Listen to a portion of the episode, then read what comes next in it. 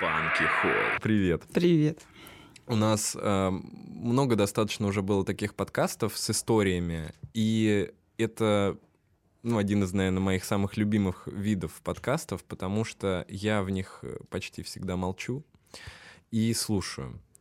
Но э, мне всегда хочется, чтобы у нас была какая-то, наверное, основная цель того, что мы делаем этими подкастами, да, потому что есть люди, комментаторы, которые обязательно напишут, Ой, опять чернуха какая-то, все вы сра- свои страсти какие-то рассказываете, и ничего хорошего вообще не рассказываете. Вот.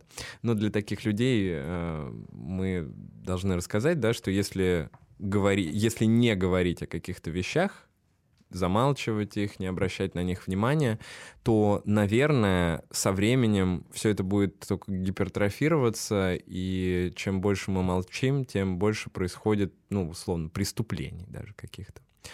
А, но, с другой стороны, Конечно же, есть много людей, которые э, действительно поддерживают, и я думаю, что сегодня таких людей будет много. Э, и мне бы, наверное, хотелось бы просто отдать тебе слово чтобы ты рассказала свою историю, а я по ходу буду тебе, наверное, задавать какие-то вопросы. Постараюсь сделать это максимально тактично и бережно. Ну, вроде как у меня более-менее с этим все неплохо получается. Так, ну, история, э, когда я ее друзьям обычно рассказывала, э, или кому-либо, все говорили, это что, сериал? что за хрень?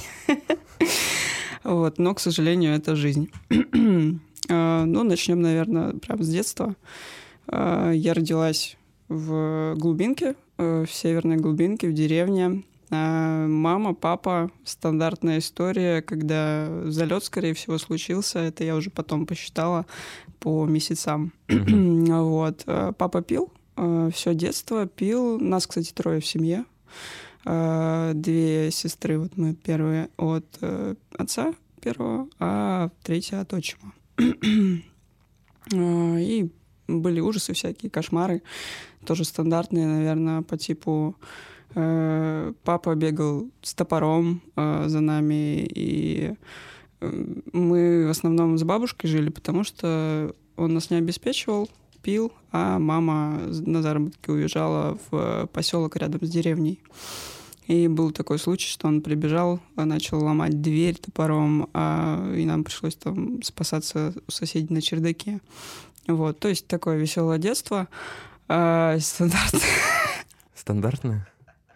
Слушай, у меня знаешь, какой вопрос здесь есть? А, очень много людей, которые, ну, в том числе, приходят ко мне, например, на приемы и рассказывают про ну, какие-то вот такие же ужасы примерно, которые с ними происходили.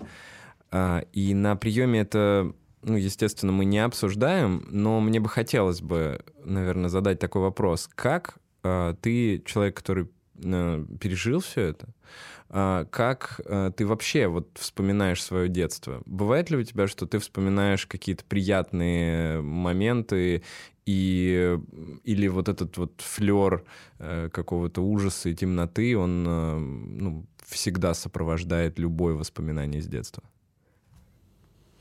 Ну, на самом деле нет, не сопровождает этот флер. А, есть приятное, светлое, и зачастую я даже удивляюсь этому, потому что я там вспоминаю, как мы с бабушкой собирали веники на э, просто где-то у дома, где как я с кроликами бегала, картошку копала. На самом деле какие-то будничные вещи, они сопровождаются светлым, теплым окрасом, но э, всегда на фоне у меня всплывает то, э, что было в основе. То есть, по сути, все детство, оно было чередой скандалов, истерик каких-то, если не от отца, то уже впоследствии от матери в основном. И э, были конфликты там у мамы, у бабушки. Но э, сейчас я бы, наверное, хотела даже вернуться в ту деревню, где я выросла, и приехать, просто походить, посмотреть, подышать воздухом. Мы жили на берегу реки, и зачастую я любила убегать на берег, сидеть, смотреть на воду, просто чтобы отвлечься. И хотела бы, наверное, на могилу папы сходить. Э, вот, к слову, об отце. М, Мне было, наверное, 7 или 8 первые два класса. Я вот в деревне заканчивала, и э, бабушка ко мне подходит, я делаю домашнюю работу, она подходит и говорит, Вика, слушай, эм, твой папа сгорел. Вот. Э, Дело в том, что они, ну, он прям бухал до такой степени, что уже опустился ниже некуда. Э, С бомжами тусовался, ну, э, и он уехал к себе еще в более глухую деревню, вот, куда еще глубже, глубже. И они в деревянном доме бухали, бухали, замкнула проводку, и все, он не выбрался. Сгорел заживо. вот. Э, Я не была на похоронах, мама меня не пустила. Да и мамы тоже, скорее всего, не было, я уже не помню. Это как-то стерлось из памяти. То есть э, папу хоронили в закрытом гробу, там ничего больше и не было от него, кроме костей. На могиле, к сожалению, я не была уже в осознанном возрасте, максимум там пару раз на какие-то вот эти светотатские праздники. Вот. И все, то есть э, как-то я была от этого отключена. Плюс постоянный вот это негатив, э, пропитанный, пропитанное прошлое, да. И мама не самым лестным образом, конечно же, все это вспоминала. Хотя зачастую она могла, э, там, не знаю, либо выпить, очень редко, но могла, и начать откровенничать. Вот, единственная любовь, ваш отец, вот, он меня так любил, ну и что, что он нас бил, там, и так далее. Ну, то есть э, это такое... Мама никогда не выйдет и не вышла из э, жертвы, из позиции жертвы, ей так нравится, ей удобно. Вот. А мне, конечно, нет. Ну, Да. да, это, наверное, естественно. Вот. Э, В общем-то, взросление так и произошло э, очень рано. То есть э, на меня оставляли вторую сестру. У нас разница 4 года, то есть мне было 4. Мгм. Вот. э, Бабушка зашивалась в делах, в огородах, э, в картошке, которую потом зимой никто не ел, потому что она гнила в погребе. Зачем это делают люди, я не знаю. Перестаньте это делать. Да, сейчас до сих пор, кстати, Да, распространенная история. Вот. эм. И переехали мы из деревни в поселок, э, потому что мама купила квартиру, ей дали новую должность, и она работала все время в сфере финансов, бухгалтерии. Ей это очень нравилось, импонировало, но больше скорее из-за того, что это был такой статус в провинции работать в этой сфере. Вау, ты магнат, шоколад. Вот. И потом эм, меня перевели, естественно, в школу в другую. Э, У нас была в поселке одна школа, все друг друга знали, и как бы там на одном конце пукнешь, в другом конце поселка уже об этом знают. И социализация проходила, ну, скажем так, не очень хорошо. Я и в детстве особо не общалась с детьми, потому что в садик меня отдали только на последнем году уже, наверное, вот этом шестой год. Э, Поэтому все, что я делала, это читала книги в библиотеке, сидела и все что угодно, сказки, фантастика в основном. Хотелось, короче, убежать из э, вот этого мира в другой мир. Таня Гротер топ, Дмитрий Емец обожаю. Гарри Поттер тоже ничего. Вот. А, И, наверное, подойдем к идентичности, к сексуальной ориентации, к сексуальности. А, Все все время спрашивают, а что ты такая с рождения или нет? Таким заговорческим тоном. На самом деле я осознавала свою себя, сама себя осознавала, наверное, прям с пеленок, с рождения. Я э, в детстве, помню, совсем маленькая была, мы смотрели с бабушкой телек, вот эти мыльные оперы по первому и второму. Больше каналов не было. И э, там был сериал, где молодой человек как-то обидел, в общем, обижал все время всех вокруг, и женщин в том числе. И мне так было грустно от этого, так хотелось спасти женщину. Вот этот спасатель включался, но при этом хотелось там ее обнять там, и так далее. То есть и тогда я не придавала значения вообще никак этим словам, ну, мыслям.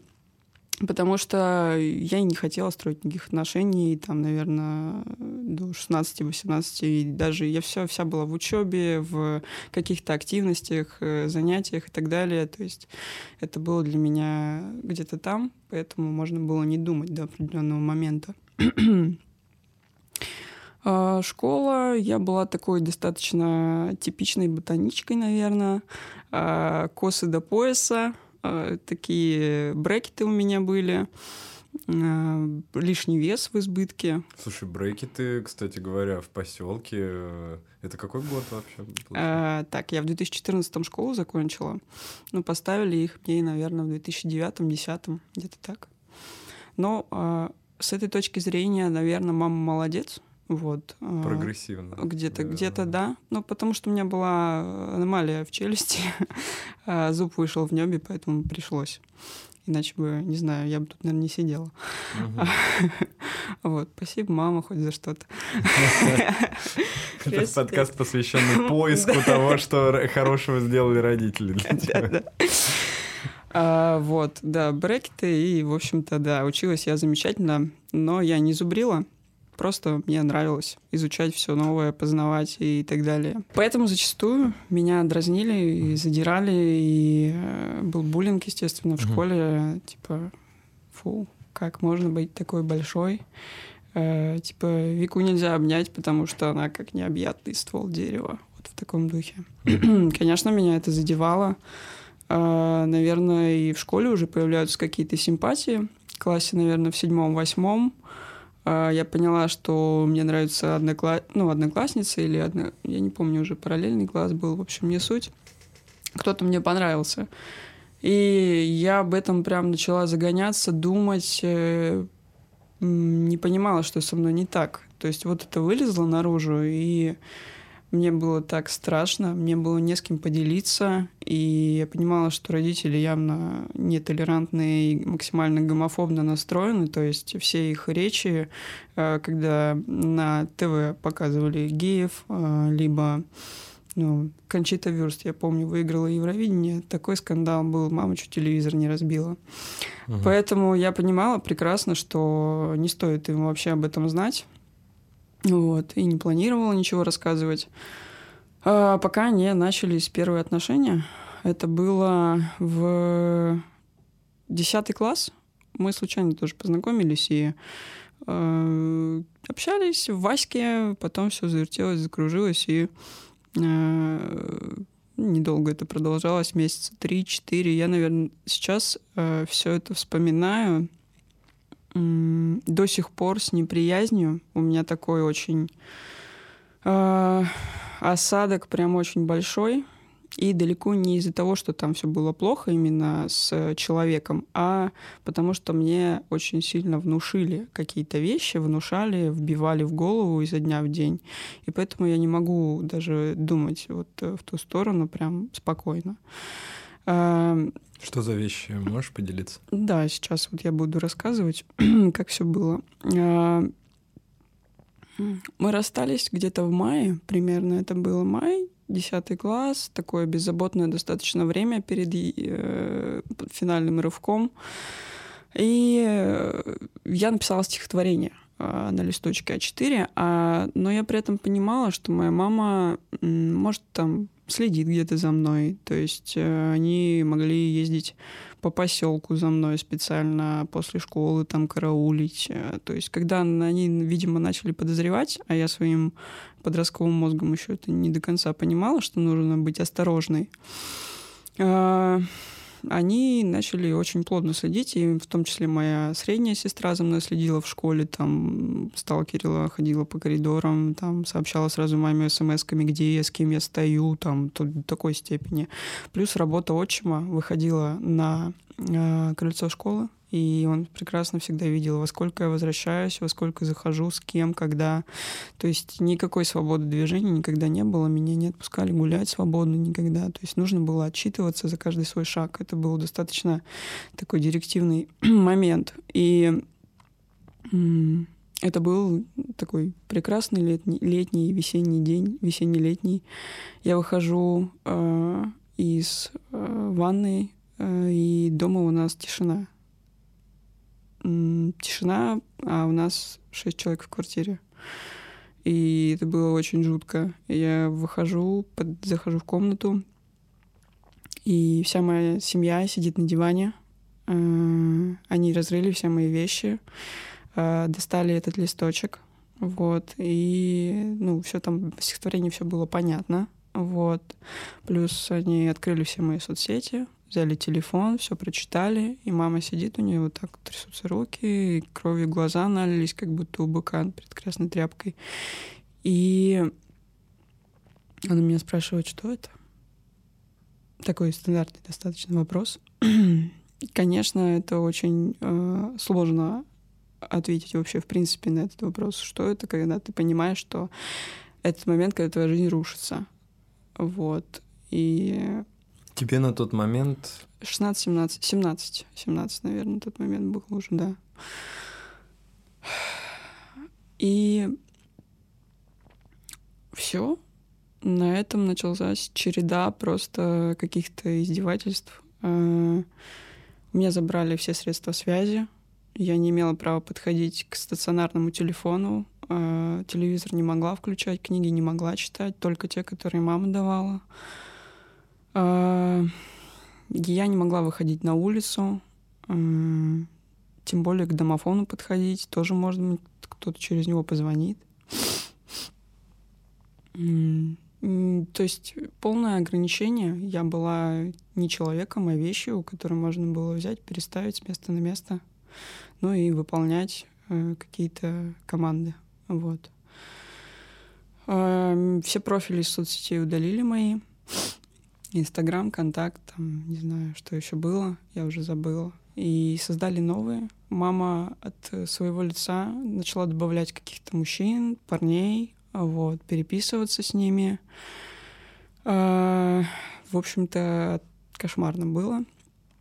Что еще? А, ну и, наверное, важная деталь, что мой отчим в тот период э, избирался на один политический пост у нас в провинции.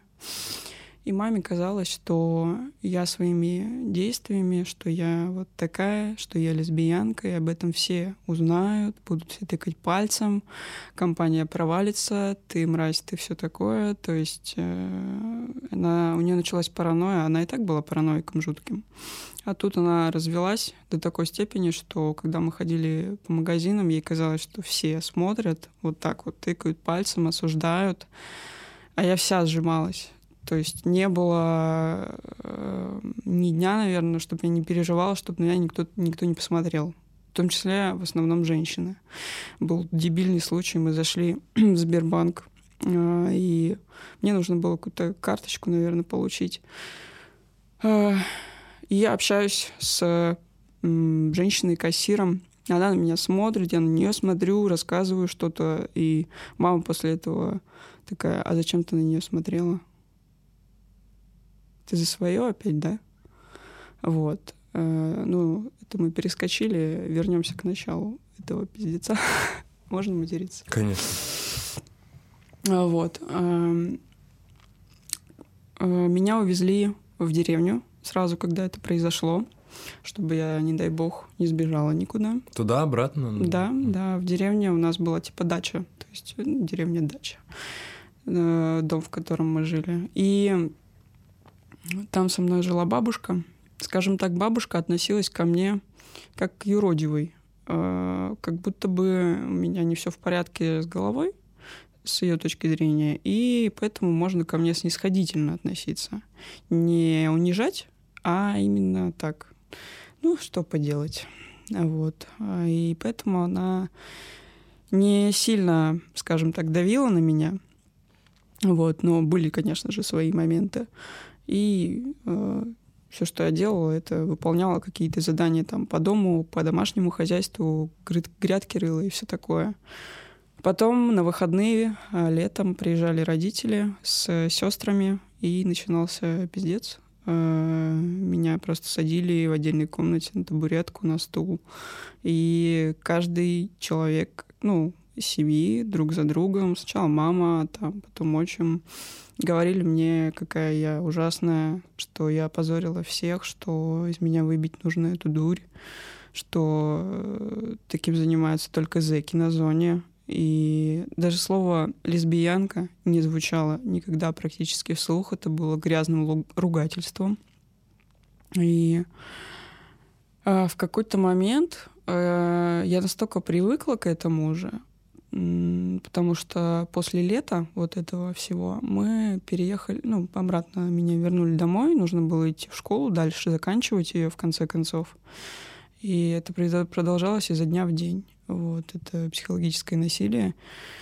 И я настолько привыкла, что сидела, смотрела, как они брыжут слюной на меня, и э, просто отключалась от этого, как будто из тела выходила. Вот. Позже я где-то читала, что это может быть дереализация какая-то происходила, и до сих пор иногда у меня такое может быть, потому что организм как защитная реакция срабатывает, в общем-то. А, в общем, все лето произошло, прошло вот в таких э, выбиваниях дури, скажем так. Притом насилие было в основном психологическое, э, физически редко. Ну, то есть это было так. Скорее, например, могли заставить меня газель с э, камнями разгружать, типа с кирпичами вместо грузчика. То есть это было в порядке вещей. То есть, да, интересный момент. Мама считала, что я должна делать все по дому, херачить там, 30 огородов полоть, э, машины разгружать, доски пилить, таскать. Но при этом я девочка женственная, с локонами, вот такой летящей походкой и с ноготочками.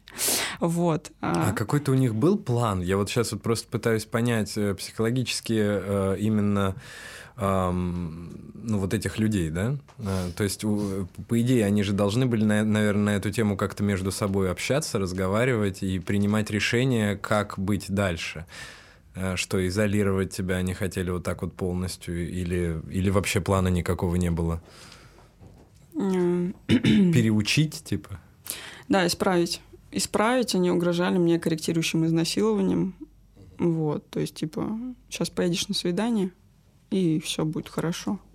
И мама не исключала варианта того, что даже если забеременею в таком случае, то это будет прекрасно. И, понимаете, это... эти люди, они настолько уверены в своей правдивости и настолько ну, продавливают тебя, что тебе начинает казаться, что действительно все так. Вокруг тебя нет людей, которые могут тебя поддержать. То есть, да, и тебя настолько запугивают, мне говорили, да ты недостойна вообще учиться в классе со своими одноклассниками, с хорошими ребятами. Э, ты их очерняешь, как ты вообще можешь. И то есть, ну, до такой степени запугивали, зашугивали, чтобы я не могла поделиться ни с кем даже, по сути, вот всем этим, всей этой ситуацией. Классный руководитель точно нет, там э, психолог, от психолога одно название в школе было, я думаю, практически у всех так, к сожалению.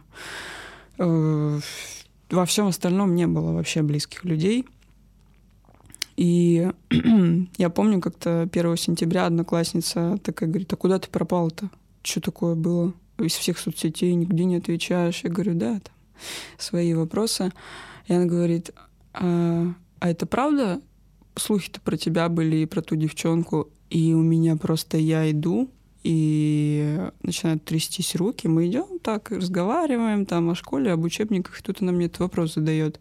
Ну, а нам по 17 лет. Мы, в принципе, сейчас 17 лет достаточно развитые люди, и, взрослые. да, взрослые уже, да. А мне трясутся руки, они просто вспотели, как сволочи, и я не понимаю, что мне ответить. Я чуть не заплакала, какую-то паническую атаку как будто даже словила, что настолько сейчас, не дай бог, кто-то где-то что-то, и до мамы дойдет, все, снова начнется прям жесткий прессинг. Вот. Говорю, не-не, все, эта тема закрыта. Вот. Ну и больше это не всплывало нигде, но мне было очень жутко, и до сих пор вот у меня потеют руки, к сожалению. А, что было? А, в конце лета мама накупила мне платьев, каблучки и макияж. Этот день наш. А, купила всякие завивки для волос. У меня были длинные волосы, и я на самом деле всегда хотела от них избавиться. Я себя не чувствовала в длинных волосах. Но мама была против даже каре. То есть э, они следили даже за тем, что я там кончики могу себе отстричь. Нет, это был крах только когда там уже, не знаю, невозможно будет все расчесать. Я похудела очень сильно на стрессе в это лето, и одноклассники меня практически не узнали. То есть это странно. Я пришла вся намарафеченная, накрученные локоны, в платье, на каблуках на 1 сентября. Это вообще ну, настолько диссонировало с тем, кем я была. Достаточно открытым человеком, позитивным. Э, а тут просто комок нервов какой-то пришел. И было условие, что я не должна сидеть с девочками за одной партой.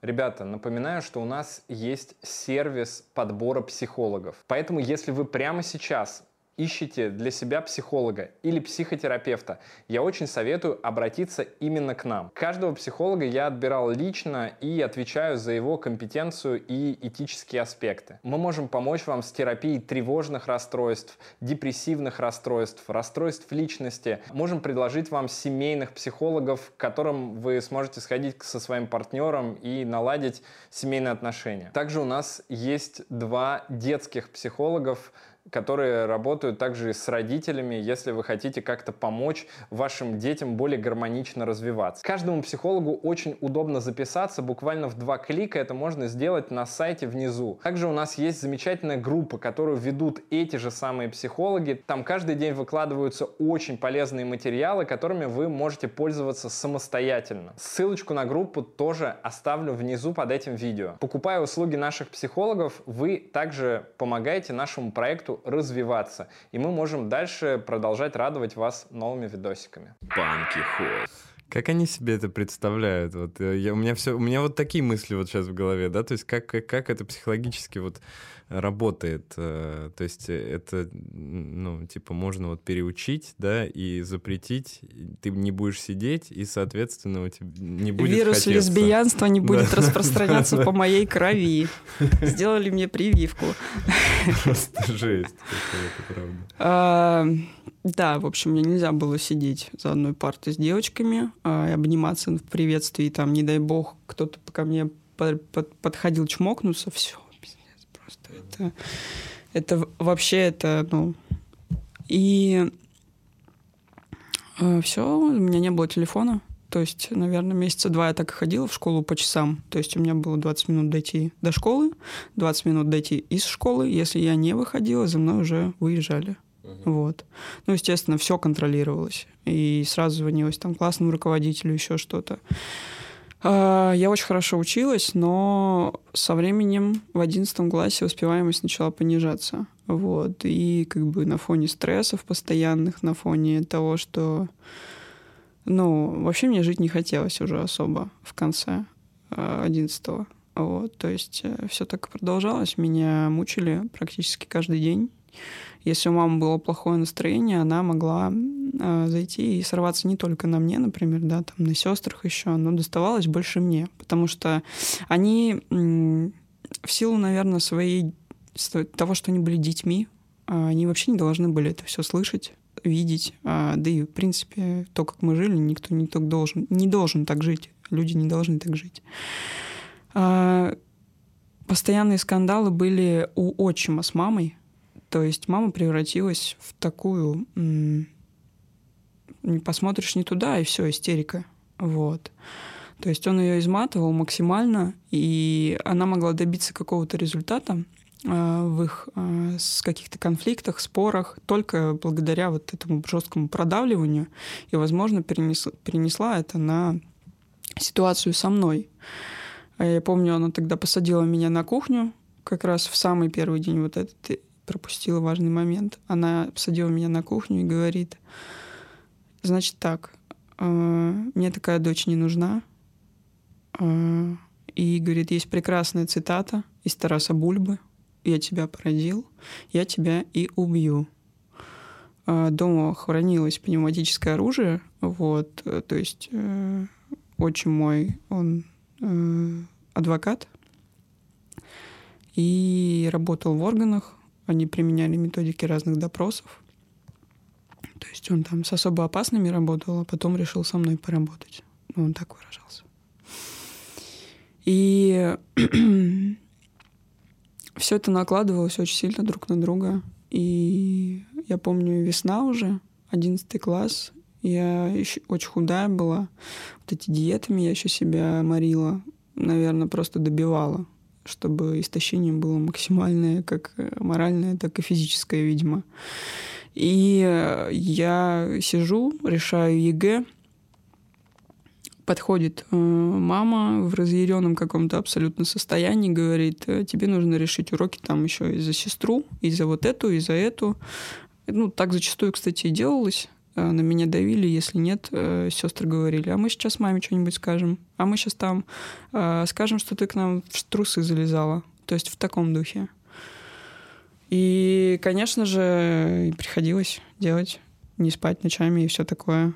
Вот. А, и я решаю ЕГЭ, и мама начинает скандал, я понимаю, что у меня трясти начинает. Я сижу, начинается истерика и беззвучный плач. Я не могу себя выдавить слезы. Убегаю в ванну, а, закрываюсь и практически ничего не помню. Вот. А, то есть, наверное, я тогда хотела закончить все это. И э, ну, они практически выломали дверь, достали меня, я ничего не успела, а, но ванна была наполнена, как бы, и там бритва, и все такое. Они меня уложили спать, и, наверное, это был день, когда единственный день, когда мама сказала, что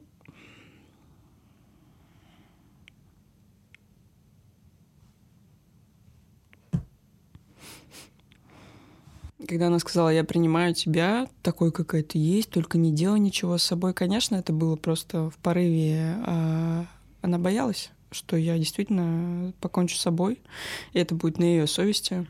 И тут уже началась манипуляция. После этой фразы она такая, иначе я тоже там уйду в другой мир, все. То есть спокойно и нормально она не могла мне все равно ничего не сказала. И я легла спать. Они меня прям усыпили, сидели вокруг меня, боялись, что я дальше что-то буду делать.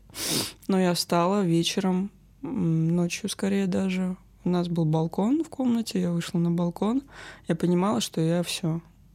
На этом не хочу вообще ничего. Я устала бороться. На балконе у меня была тетрадь, мой единственный собеседник. Я ее прятала, чтобы никто не нашел. Писала там стихи, а, какие-то заметки о жизни.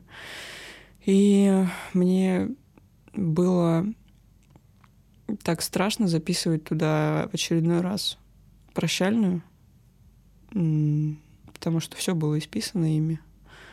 Много было об этом мыслей, но я себя до последнего ободряла, что потерпи сейчас, последний год, все закончится, ты, возможно, поступишь и уедешь куда подальше, потому что планы были на Москву, на топовые вузы. Я училась еще большая ремарка в двух школах, а, в обычной и школе одаренных детей на каникулах и то есть каникул у меня не было. Угу. И как бы три года это было с 9 по 11 класс, никакого отдыха. Ну, это и... типа как подготовка в ВУЗ или это? Ну, типа того. На самом деле у меня там был профиль физмат. То есть э, давали больше информации для того, чтобы ЕГЭ сдать, и все было бы замечательно. Учились там и всякие долбоебы в том числе. А, и еще я вспомнила сейчас э, большой респект хочется выразить паблику 400, дети 404. Может быть, ты слышал? А, есть такой паблик ЛГБТ-подростки. Когда ввели запрет на гей-пропаганду, этот паблик тоже постоянно блокировался. А, слушай, да, к этой истории я читал, мне кажется, где-то на «Медузе» или что-то такое. Да, и создатель Лена Климова, очень крутая журналистка, она выпускает бесплатные книги для поддержки детей, подростков, которые осознают свою идентичность и не могут пока, ну, и попали в похожие ситуации. И в этом паблике дети присылали анонимно свои рассказы о том, что у них происходит. В какой-то момент мне казалось, что у меня даже все не так плохо. То есть э, этот паблик помогал мне жить. И э, я читала, читала. Конечно, я не осмеливалась комментировать потому что мои сообщения читались полностью. То есть еще важно понимать, да, что весь этот год, даже если у меня были какие-то чаты с одноклассниками, мама все равно могла их прочитать, сестра с нас на изи вообще зайти и все заскринить, все, и как бы... Меня заставляли, кстати, читать переписки с моей бывшей девушкой вслух а, с интимными подробностями. То есть, э, да, когда все это что-то это тоже упустила, важный момент. да. Они распечатали прямо, и это было чтение вслух при всех. Не самое приятное, конечно, зрелище и вообще. Эм, ну, это садизм какой-то, в общем, конечно. Вот. Ну, это еще лайт. Дальше будет веселее. А, и вот так продолжалось. Я хотела выйти с балкона. Уже настроилась на самом деле на это, но э, бабушка проснулась. Она вышла на балкон, и у нас состоялся какой-то очень странный разговор. Она говорит, я все понимаю. Я тебя, говорит, понимаю, но я не могу тебе помочь. И я бессильна. Она всегда зависела от мамы. То есть она, по сути, жила, там, варила борщи нам. Мне ее очень жаль, но она выбрала такой путь. Ей она всю жизнь прислуживала, по сути, своей.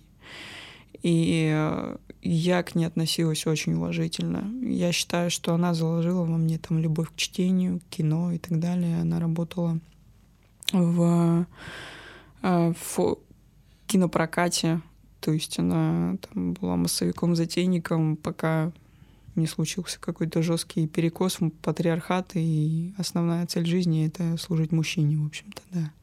И меня воспитывали как раз в таких традициях — служить мужчине — Э, выйти замуж, желательно, чтобы было много детей, работать где-то в кассе банка, и все будет замечательно. Это, ну, вышка, пушка. Больше никаких целей в жизни можно не ставить. Вот, и она сидит со мной, разговаривает. Ну смотри, вот перебью, извини, пожалуйста. А, но тем не менее тебя отдали вот в школу одаренных детей, то есть это как, как это билось? А мама со мной всегда ездила. Она меня всегда контролировала. Она меня никуда не отпускала. Она ездила в школу одаренных детей со мной на каникулы. То есть это твоя инициатива была? Ну... Нет, мамина. Ага. Изначально мамина. Ей нужен был статус. Я была ребенок, который приносит ей статус. Грамоты, медали, э, олимпиады. И меня хвалили только когда я приносила грамоты, пятерки. И там, ну, были скандалы иногда даже из-за четверок сначала. То есть как четыре? Ты же можешь ее исправить. А если не исправишь, ай-яй-яй. И могла звонить учителям. Уже вся школа знала как бы про меня и мои проблемы. Я думаю, в кулуарах это все обсуждалось.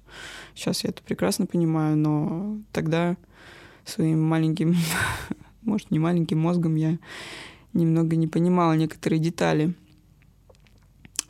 И она говорит мне, Вик, э, потерпи еще чуть-чуть.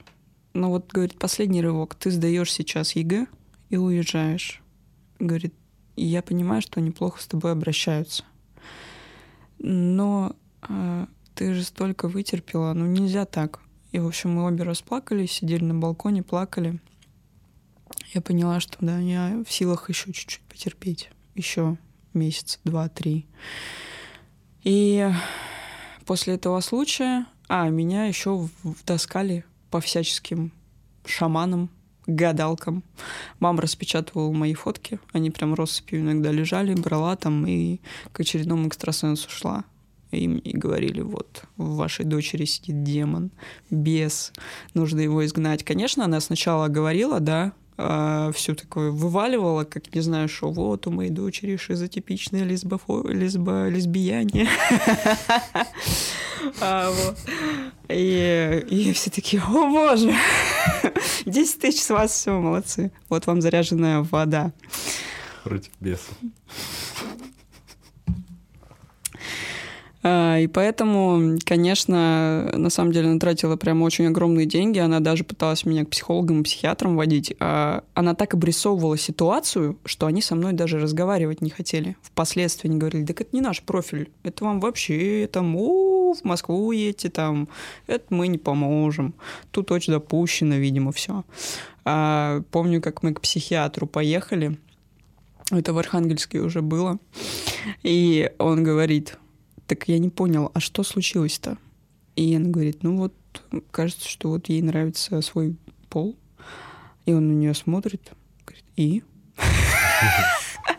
И у нее просто мир разбился. Человек в халате говорит ей о том, что со мной все в порядке. Она вышла в ярости оттуда, а начала звонить бабушке, там, а отчиму говорит, ты представляешь? Сказали, что она нормальная. Да какая нормальная она. Ну, типа, я-то знаю, мне лучше знать, мне лучше видно. Надо дальше, типа, врачей искать, экстрасенсов и так далее. То есть парадокс в том, что люди готовы вкладываться в то, чтобы переделывать другого человека. А, опомнитесь, люди, это ужасно. Вкладывайтесь, не знаю, в вибраторы. Вот. И э, что было потом? Я сдала ЕГЭ. Не совсем так, как хотелось бы. Просила, да.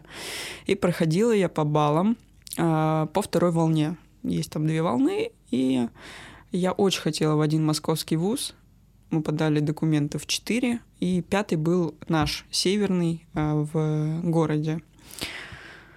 Я такая, господи, хоть бы не туда. Ну и мама все решила за меня. Я училась на менеджменте, на бюджете.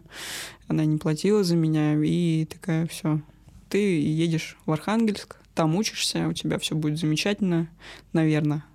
Вот. И последний месяц мне вбивали в мозг то, что ты будешь жить с бабушкой. То есть они меня одну не хотели отпускать. Типа, тебя там сразу все с твою лесбиянскую секту заберут, и все, поминай, как звали. Больше никаких мужчин вокруг. А, поэтому, конечно, а, я была насторожена максимально. Во-первых, все мечты о том, чтобы уехать подальше разбились в очередной раз, и меня отправляют. Город находился в пяти часах езды от нашего поселка. То есть ты сел на поезд вечером, и там ты уже в городе. Э, я поступаю, э, скандал за скандалом, типа там контролировали все. То есть я первый месяц вообще оглядывалась постоянно. Я ходила и думала, сейчас какая-то машина, наверное, едет. Я знала наизусть, естественно, номер нашей машины. Э, все время шугалась там определенной модели. До сих пор иногда такое бывает. Я прям смотрю и думаю, господи, это же не тот номер. Вот. И И я себе четко зарубила, типа, никаких отношений. Ничего не будет. Никогда. Ну, то есть э, настолько меня это травмировало, что мне не хотелось вообще контактировать с людьми. И я не осознавала, что я, в принципе, достаточно умный, классный человек, с которым по-любому захотят общаться люди и так далее. Я была очень худая, э, прям очень худая. И, э, ну, поступила, первый курс студенческая жизнь, стандартный поток этой всей активности начался, новый мир, но все равно с оглядкой. И мама мне звонила после каждой пары. Как прошла пара? Ты с кем сидишь? м А сколько девочек в группе? А сколько мальчиков? м А фотографии пришлешь? м То есть, ну, это было ужасно. И я очень сочувствую на самом деле людям, которые до сих пор, возможно, так живут, не могут выйти из этого контроля, из опеки, гиперконтроля. И я в какой-то момент начала огрызаться. Я поняла, что я на расстоянии, и я могу огрызаться. И говорю, мам, какая тебе разница вообще, что я делаю, как я делаю? А, и надо понимать, что я в школе все 11 лет школы практически занималась журналистикой. Да, и листала газеты, брала интервью. До этого я была достаточно зажатым ребенком, но это дало мне какой-то навык коммуникации, и это классно, я очень благодарна этому. И все думали, что я буду идти именно в этой сфере, либо фото и видео уйду. Но когда я поступила на финансовый менеджмент, конечно, это обескуражило. Вот. А, учеба мне нафиг не сдалась. Мне это не было неинтересно. Тем более в сфере финансов вообще. И я начала заниматься съемками, брала там сначала камеры где-то у друзей, под, подрубала, еще что-то. А потом уже после первого курса как раз произошел первый конфликт, такой достаточно столкновение интересов уж жесткое было. Я пошла работать в колл-центр Это был колл-центр Сбербанка. И зарабатывала, что там на фотик хватило. То есть у меня была цель поработать лето, заработать себе на технику, первичный комплект какой-то. Мама была против настолько. Это что, у тебя в трудовой книжке будет первая запись колл-центр? Ты за кого меня держишь, за кого принимаешь, может, еще уборщицей пойдешь работать. То есть у нее была всегда идея фикс, что или ну, какой-то менеджмент, или никуда. И все остальные работы — это просто мрак, дворник — это ужасно, типа, и все такое. И меня до сих пор это коробит. Я считаю, все, если ты работаешь, это классно. Если тебе классно от этого, это вдвойне классно. Если ты не работаешь, ну, значит, тебе там комфортно, ну, либо ты ленивое чмо. Вот. А, и произошел такой момент, что мама приехала ко мне в город. А, я жила в общежитии. А, и она приехала в это общежитие, устроила истерику. А, поставила на уши даже комен комендантшу общежития. Мне было жутко неловко. Вы удерживаете мою дочь здесь, а она хочет домой. Я выхожу и говорю, мам, ты чё? Я здесь работаю, вот общежитие, вот колл-центр. Я говорю, в чем проблема? Я сама себе зарабатываю на камеру. Вы не хотите мне покупать, помогать как-то? Они мне не помогали. Там максимум я могла 500 рублей, 1000 попросить, но ну, и то это происходило всегда, пожалуйста. То есть не так, что мам, пожалуйста, скинь 500 рублей, типа, до степухи. М-м. Нужно было отчет, потом чек прислать, на что я их потратила. Не дай бог на какие-нибудь лесбиянские штуки. Вот. И Заработала я, короче, на эту камеру в итоге, отстояла свою позицию. Это было такой победой для меня. И бабушка, самое смешное, притаранила с собой... А мама притаранила бабушку с собой. То есть она хотела продавить меня, ну, давить на жалость. Смотри, бабушка приехала, пять часов тряслась в машине. Как ты можешь не уехать вместе с ней? С ней ей будет плохо. То, что чувствую я, всем было наплевать мои стремления, мои желания никто никогда не поддерживал. И тем более сейчас в разрез идет, господи, как же так? Ни в коем случае. В итоге я отстояла свою позицию, она сказала, все, там конфликт на всю жизнь и все такое. Естественно, начала мне звонить, как только уехала, спрашивать, что, как, куда, чего. То есть, ну, вот эта э, гиперопека никуда не уходила. И у меня признаюсь, даже были комплекты одежды, другие совершенно, э, для того случая, когда приезжала мать. То есть я переодевалась полностью в около э, женственную одежду. Э, вот такой вид ее бы никогда не устроил. И, то есть, естественно, я покупала себе сама уже все. У меня был достаточно большой гардероб. Ну вот, водолазочка обтягивающая какая-нибудь такая, там джинсики, вот это вот все. Кошмар. Я помню, одногруппники тогда меня увидели такие... «Э, что с тобой происходит? Что за раздвоение личности? Вот. А это просто мама приехала. Ну ладно. И все, я начала снимать, заниматься съемками, дело поперло. Городок-то маленький, сначала бесплатно, потом уже начали звать куда-то. И маму это, естественно, не устраивало как так? У тебя есть деньги, и ты отдельно живешь, не просишь у меня, э, пытаешься выйти из моей э, ужасной опеки. При этом у, нее, у меня была там пенсия по потере отца, еще что-то. То есть как бы мне хватало. И она поняла, что теряет последний вот этот вот момент. Uh, у меня были отношения, длились они ну, не помню, года два, может, два с половиной. И э, я некрасиво поступала, и я изменила девушке. И, в общем-то, она решила мне отомстить. Э, это было в 2017, наверное, или 16, я сейчас уже не помню точно. Третий курс, в общем-то. Все двигалось к, дик- к диплому. Я училась хорошо, несмотря ни на что. Ну, то есть я была председателем студсовета, везде и всюду. А, но учеба меня мало волновала так. Ну, тройка, ладно. Четыре, пять, замечательно, супер. Мама, конечно, уже начинала э, тревогу бить. Она дозванивалась даже до деканата. То есть а, я не понимала, как она это делает. Я заходила в деканат и говорила, извините, а откуда у моей мамы информация по каким-то моим личным вопросам? А что, нельзя было? Ну, она же звонила. Ну, вы же семья. И что? Может, она меня убить хочет? Как впоследствии было. а, так вот. Вот это поворот.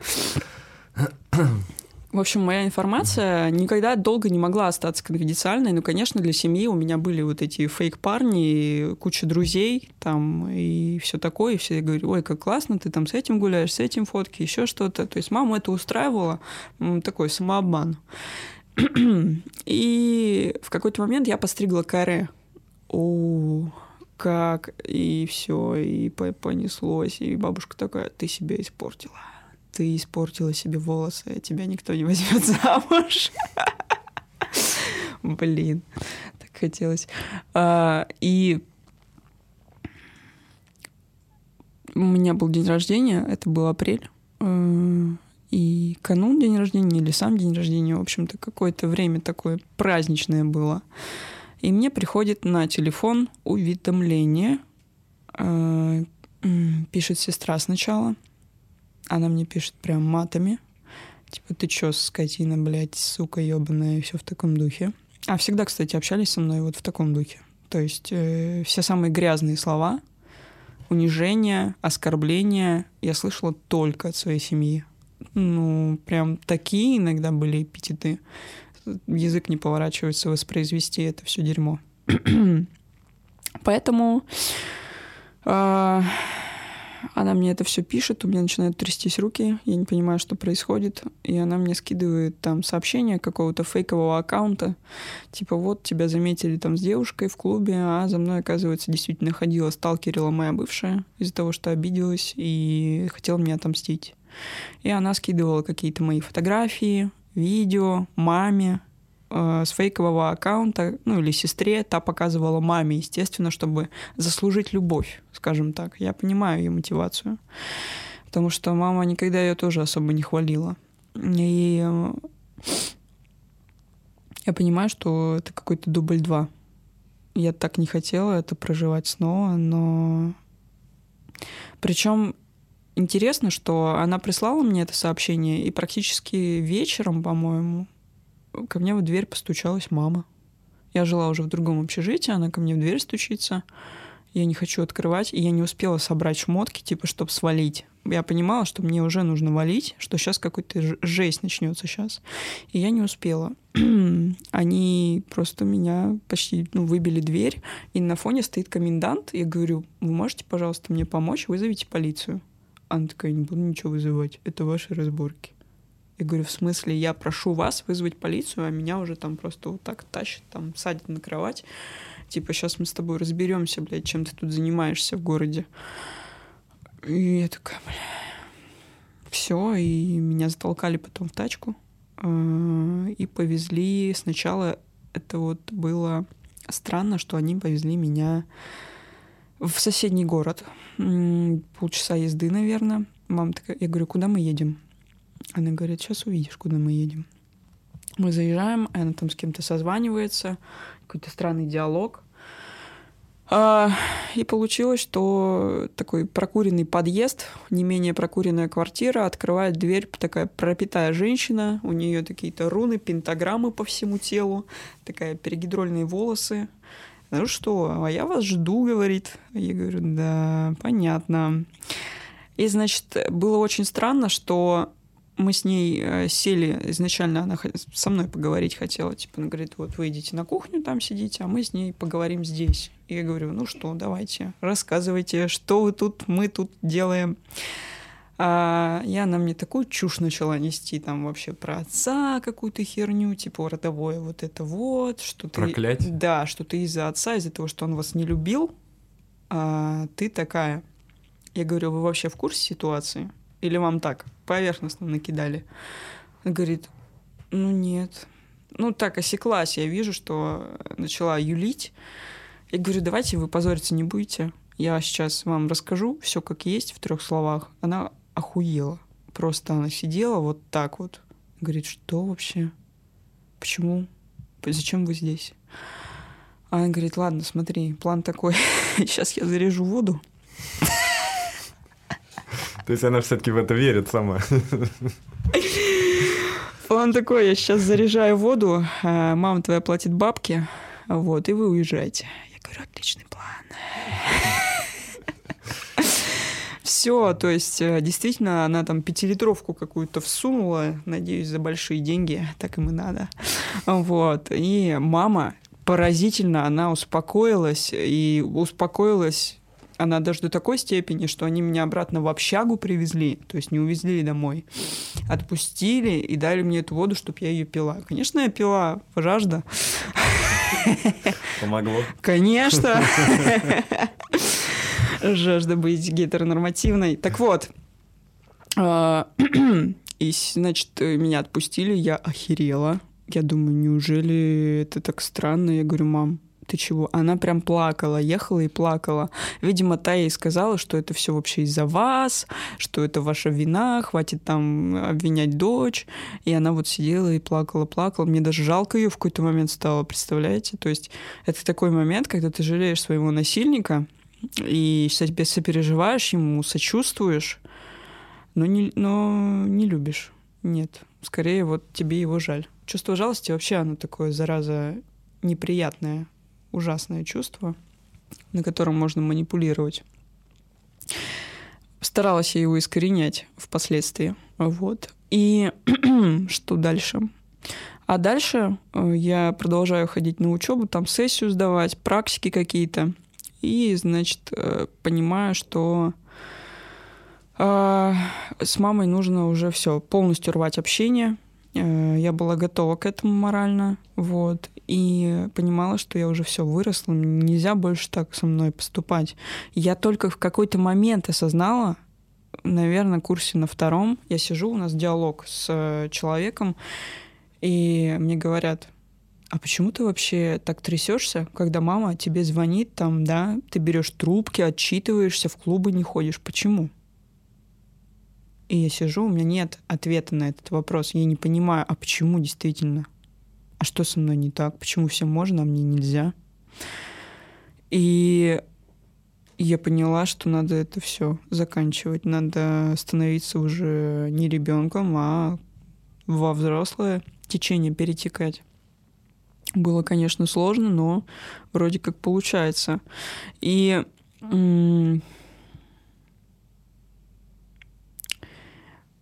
я когда перестала брать трубки, я начала менять там номера телефонов, но у меня в контактных данных где-то были все равно мои э, телефоны. То есть было до такого, что я, например, э, уезжала на кинофестиваль, был такой случай неприятный, и я предупредила мать, что у меня связи не будет там 7 дней, глухая деревня, мы будем заниматься только съемками. И она поставила на уши полицию. Мои портреты висели по городу, разыскивается человек, пропал. Да, а местный участковый приехал а, на кинофестиваль, говорит, у вас тут Батыршина? Они такие, да, а что случилось? Да, ее тут потеряла мать. Ну, короче, вообще, это было так все время стыдно от этого. Ну вот, я понимаю, что это не от меня никак зависит, но доставляла я дискомфорт другим людям с вообще иногда своим присутствием. Был день рождения мой 20-й. Мы его отмечали в коттедже, все с ребятами собрались, студенты, друзья. И мне пришлось уехать в разгар прямо, э, потому что там не было связи, я не отвечала маме, и она вызвала полицейских в общагу. И я буквально забегаю в общагу, ну, ночью я уехала с этого коттеджа, а знакомый меня довез до общежития. Я забегаю в общежитие, а, и через две минуты стучатся челы просто с автоматами в какую-то... Я такая, здрасте. Это вы там? Ага. Я говорю, да. А что нам сказали, что там вас похитили и все такое? Я говорю, кто? Ваша мать. Сколько можно? Ну, то есть она всех заебала уже вокруг своими вот этими паранойями и постоянными. Она подрывала всех А, мне даже в Питере приходят до сих пор иногда. Это было осенью прошлой. А, мне пришлось отписку писать, что со мной все в порядке. То есть там со мной опер связывался. И говорю, да все нормально. Больше говорю, я просто не хочу общаться. В чем проблема? Вот. И в какой-то из дней она мне звонит и говорит, Вик, дело в том, что я заболела очень сильно. Отступление такое в том, что мама э, все это время болела гепатитом, у нее был гепатит С, куча онкологических заболеваний, онкологическое. Я не знаю, рак это или нет, но у нее были узлы э, на там, где вырезали щитовидную железу. Они постоянно образовываются, она вырезает, потом они снова образовываются, никуда не уходят, терапия не помогает никакая. По-женски тоже там, в общем-то, куча, куча, букет целый. Но она при этом как-то до сих пор живет. Три кесарева. Потрясающее здоровье вообще. 26 уже разваливаешься. И а, она мне говорит, я заболела, включила вот эту драму, а, продавила. Я говорю, да, да, что такое? А, можешь, пожалуйста, там помочь мне забронировать там отель и все такое, хостел. Просто я приеду на обследование в больницу, да, на несколько дней. Можем увидеться. Я, говорит, хочу с тобой хорошо, ну, нормально поговорить. Я такая, хм. Честно, я, наверное, до последнего верила в какие-то просветления. Наверное, ребенок внутри меня очень хотел, чтобы его приняли, любили, каким он есть но этого не произошло. А, она мне звонит и говорит, «Э, я приехала. Я говорю, ты на поезде? Я просто понимала, что если она не на поезде, я не приеду. Ну, потому что меня опять запихнут в машину. Вот. И она говорит, да, да, на поезде, конечно, там, все как договаривались. Приезжай там на такую-то улицу, встретимся. И, значит, я приезжаю, а я в тот момент, кстати, работала э, админом и должна была заведение открывать вообще в какой-то момент. Э, то есть у меня были ключи, и ответственность была полностью на мне. Я говорю, окей, хорошо, только у меня там в такой-то день, э, в такое-то время работа, мне нужно будет сразу уехать. Она такая, да, да, конечно, без проблем. И, значит, я еду на эту улицу, понимаю, она выходит из машины. Я говорю, мам, ну, я и звоню, и на расстоянии говорю, мам, ну почему, зачем ты меня обманула? Ну, говорю, ну, хоть, ну, капля вот э, какой-то правдивости, честности, открытости. Ты хочешь диалога, почему, ну, не провести этот диалог, но на нормальных условиях? Ну, я сдала, что если я скажу, что я вот с отчимом, то ты не придешь. Я говорю, ой, удивительно. Он говорит, ну мы правда, типа, хотим с тобой по-хорошему поговорить. Давай поедем по пообедаем, где-то в блюдном месте, если ты хочешь. Я говорю, да, давай, хорошо. Я была открыта к диалогу и наивна. Мы приехали, действительно, все было так спокойно, и меня должно было бы это насторожить, но не насторожило. И а, мы сидим, общаемся в кои-то веке.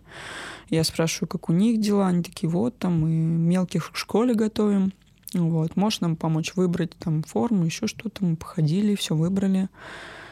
А, она говорит, сейчас вот э, Валерия от, от отчиму нужно еще съездить в одно место, типа у него клиент здесь нарисовался. Хочешь с нами, а мы тебя потом отвезем э, на работу.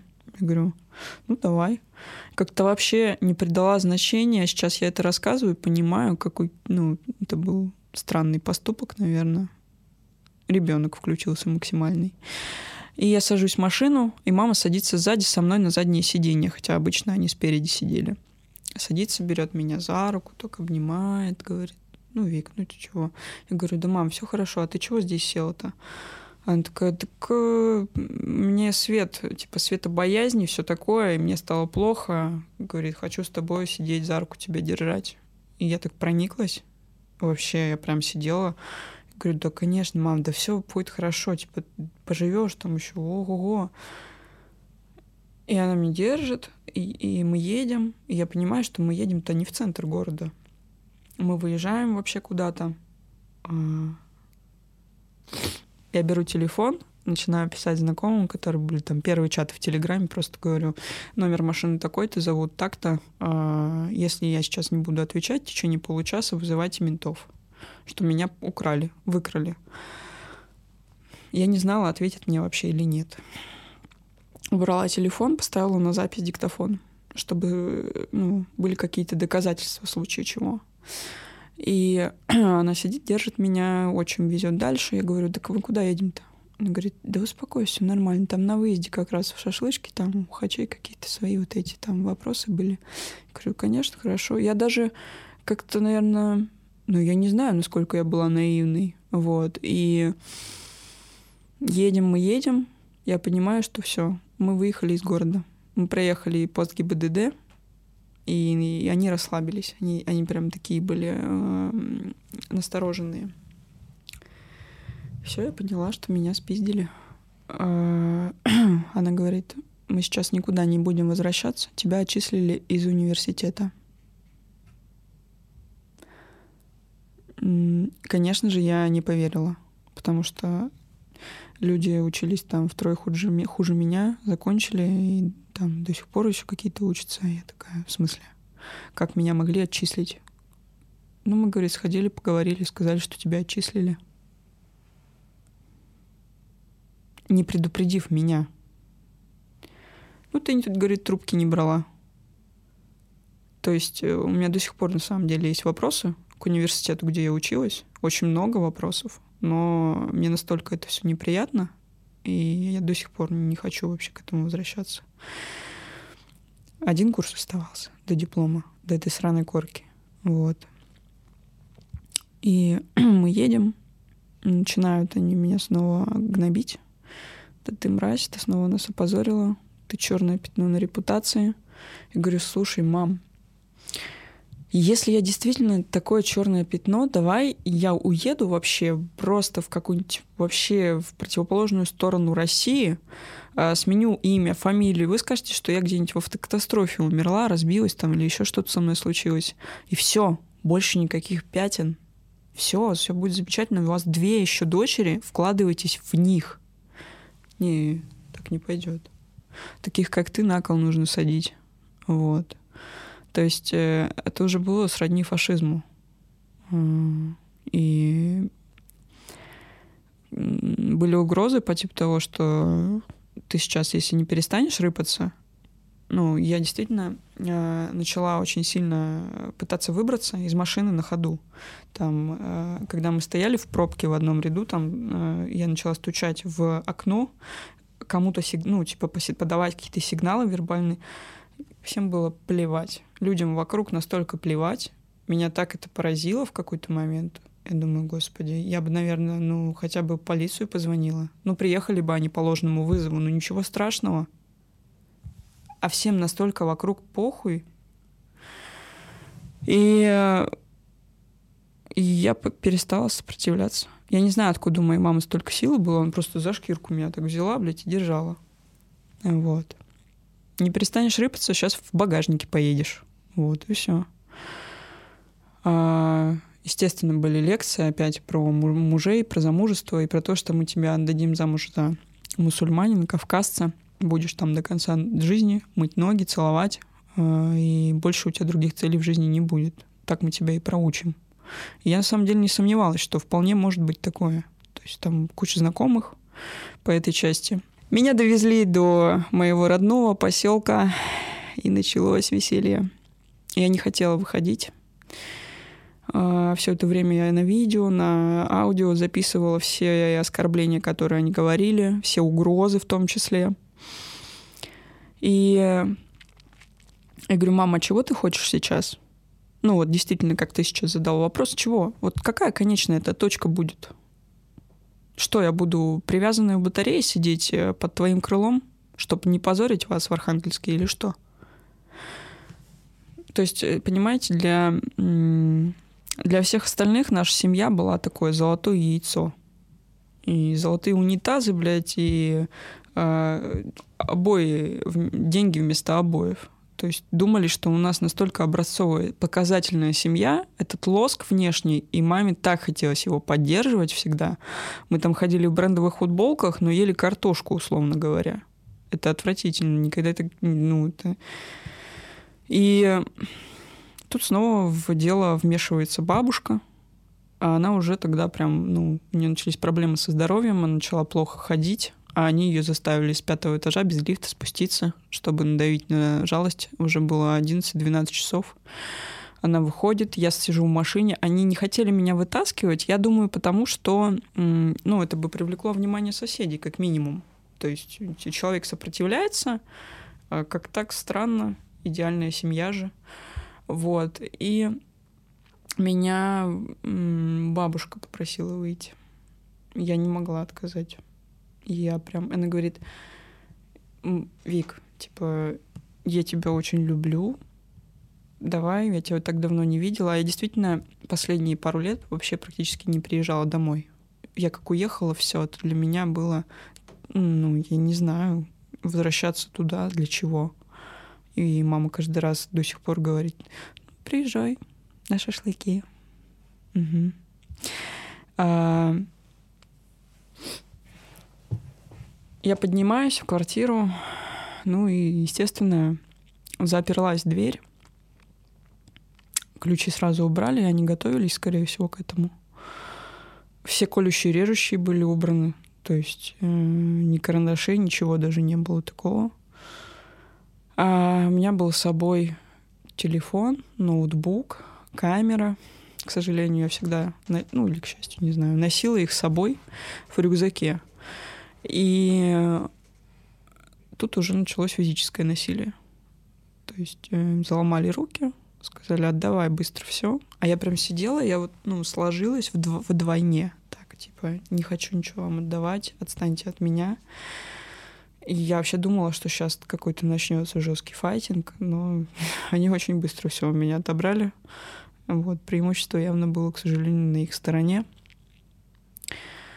И, ну, выплеснули на меня оставшееся дерьмо, которое у них осталось, видимо. И бабушка такая, ну все, давай спать. Я легла спать, как была там в бомбере, в джинсах, в кроссовках.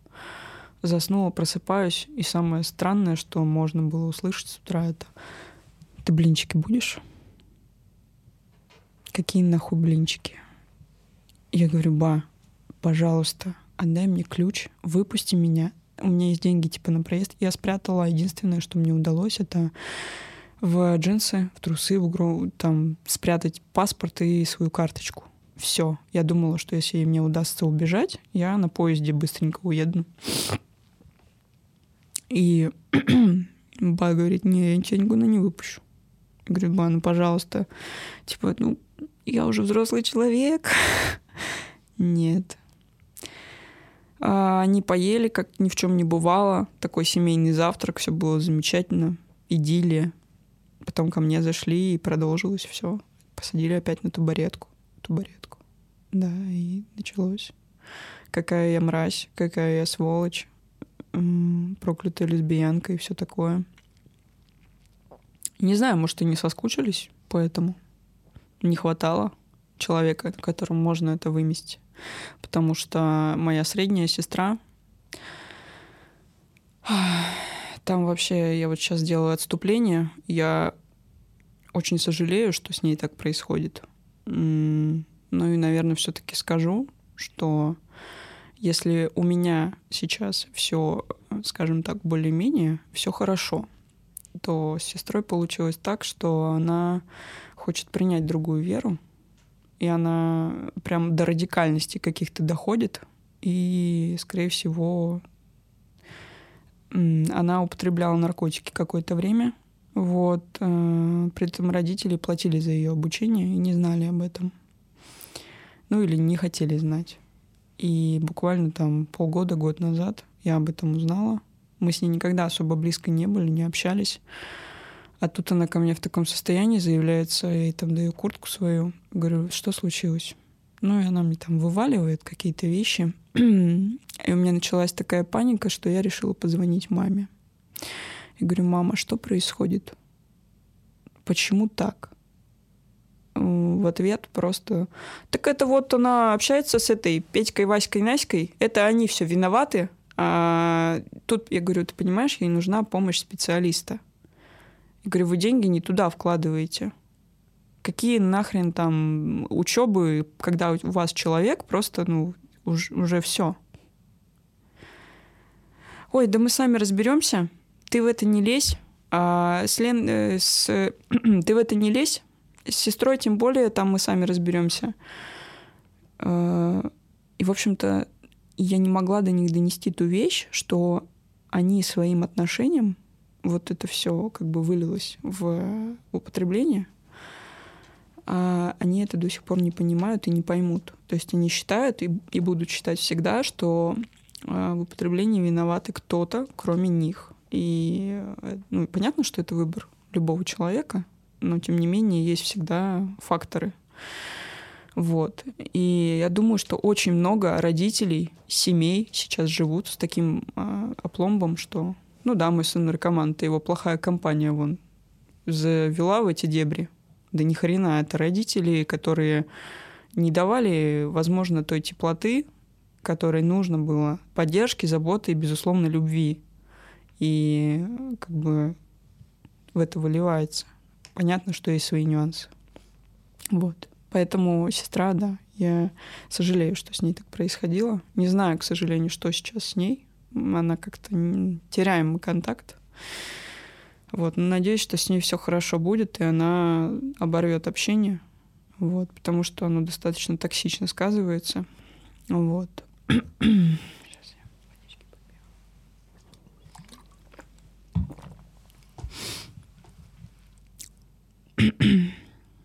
И, значит, э, возвращаемся к той ситуации. Э, проходит день, э, у меня забрали телефон, средства связи, я не понимаю, знают люди о том, что я в тьме, в тьме таракани, в заточении сижу и не понимаю, знает ли полиция об этом, уведомлено ли вообще кто-то. Проходит день в этих издевательствах, проходит второй день. Я понимаю, что я так больше не могу. Все, я не тот 17-летний подросток, которым можно изо дня в день вот так помыкать, насиловать его. И в какой-то момент так хотелось воткнуть что-то на самом деле в, в отчима, который там мне свою телегу навешивал. Так хотелось их всех убить. И, и мне так страшно стало от этой мысли. Я вообще против любого насилия, это отвратительно. И вот эта агрессия какая-то неконтролируемая была совершенно. Но я сдерживалась. И э, я поняла, что мне нужно нанести себе какую-то травму, порезать себя, например, чтобы они вызвали скорую и со скорой соскочить. И я уже так настроилась, нашла какой-то циркуль, Э, старый, э, ржавый, вот. И такой момент, знаете, когда сидишь и э, предчувствуешь эту фантомную боль, вот, и думаешь, сейчас все резану, и все будет окей, и а дальше уже посмотрим, разберемся. И я не знаю, как бы это совпадение такое странное. В дверь постучались. Вот именно вот момент этот. В дверь стучаться очень жестко. Открывайте полиция ну, я просто в Бога поверила. Тут э, не знаю даже, во что можно поверить. И ну, мама начала кричать, ах ты сука, ты сейчас нас снова опозорила, вызвала полицию, а что о нас люди подумают? Люди-то что подумают? Действительно, блядь, что люди подумают? И открывается дверь, они меня пытаются как бы отодвинуть, чтобы не произошел диалог и контакт. А и, значит, о, здорово там, пятое, десятое. Я понимаю, что они все друг с другом знакомы. То есть это как отчим причастен к некой деятельности в органах. Естественно, они все друг друга знают, рука руку моют, условно. Я такая, бляха-муха, что же делать? Я говорю, о, здравствуйте. Вышла прям, здравствуйте, говорю, это ко мне, наверное. Они такие на меня смотрят, и там был опер и участковый. И участковый такой говорит, ну хорошо, если вы вызывали, пойдемте с вами поговорим на кухню. И он сел со мной на кухне записывать мои показания. Оказывается, все-таки моя знакомая, просто ей э, дикий респект за это, она вызвала полицию на свой страх и риск. И отчим с мамой, они пошли в другую комнату разговаривать уже с, опер, э, с этим, с опером, да. И я сижу, рассказываю участковому всю эту дичь. А он, у него глаза все больше и больше с каждой моей фразой. Он не понимает, что происходит. Я ему все говорю, говорю, так, у меня единственная просьба, можно мне позвонить, пожалуйста? Типа, меня трое суток уже нигде нет. А, я думаю, там полный пиздец на работе. Я говорю, у меня есть право позвонить. Он такой, нет. Я говорю, в смысле нет? Так у вас свой телефон должен быть. Я говорю, я вам сейчас что говорила? У меня забрали средства связи, телефон. Такой, такой, и что? Я тут при чем? Я охуела. Преступникам, которые совершают какие-то ужасные вещи, дают телефон, позвонить, блядь, адвокату или еще кому-то. Мне не дали позвонить, просто мне не дали телефон. И, и говорю, хорошо, в этот момент выходит опер, такой весь с подъебом, и говорит, Виктория Федоровна, а ваши родители сообщили нам интересную информацию. Я говорю, какую? Он такой, так э, вы употребляете? А что зрачки такие широкие? А я тогда, ну, на стрессе не спала вообще практически и постоянно плакала еще при этом. Конечно, у меня на лице было черт пойми что. Я говорю, хорошо, если вы хотите провести экспертизу какую-то, я согласна сдать все анализы, давайте вызывайте полицию, там, ой, скорую, э, наркологию, все что угодно. Они такие, вы действительно согласны? Я говорю, ну да, в чем проблема? А они опешили от этого. Они подумали, что я, ну, как бы вру, действительно выкручиваюсь. Я говорю, давайте вызывайте скорую. Приехала скорая. Это такой кардибалет странный был. Типа, приезжает скорая и одновременно следователь.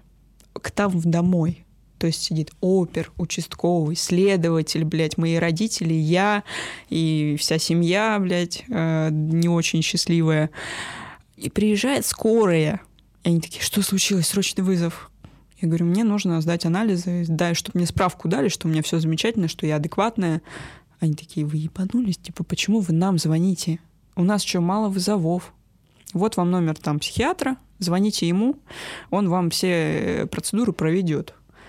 А, они уезжают, мерят мне давление, уезжают такие. Они звонят психиатру и говорят, ну что, поедешь? А время было уже, ну, часов 11, наверное. Я говорю, да, конечно.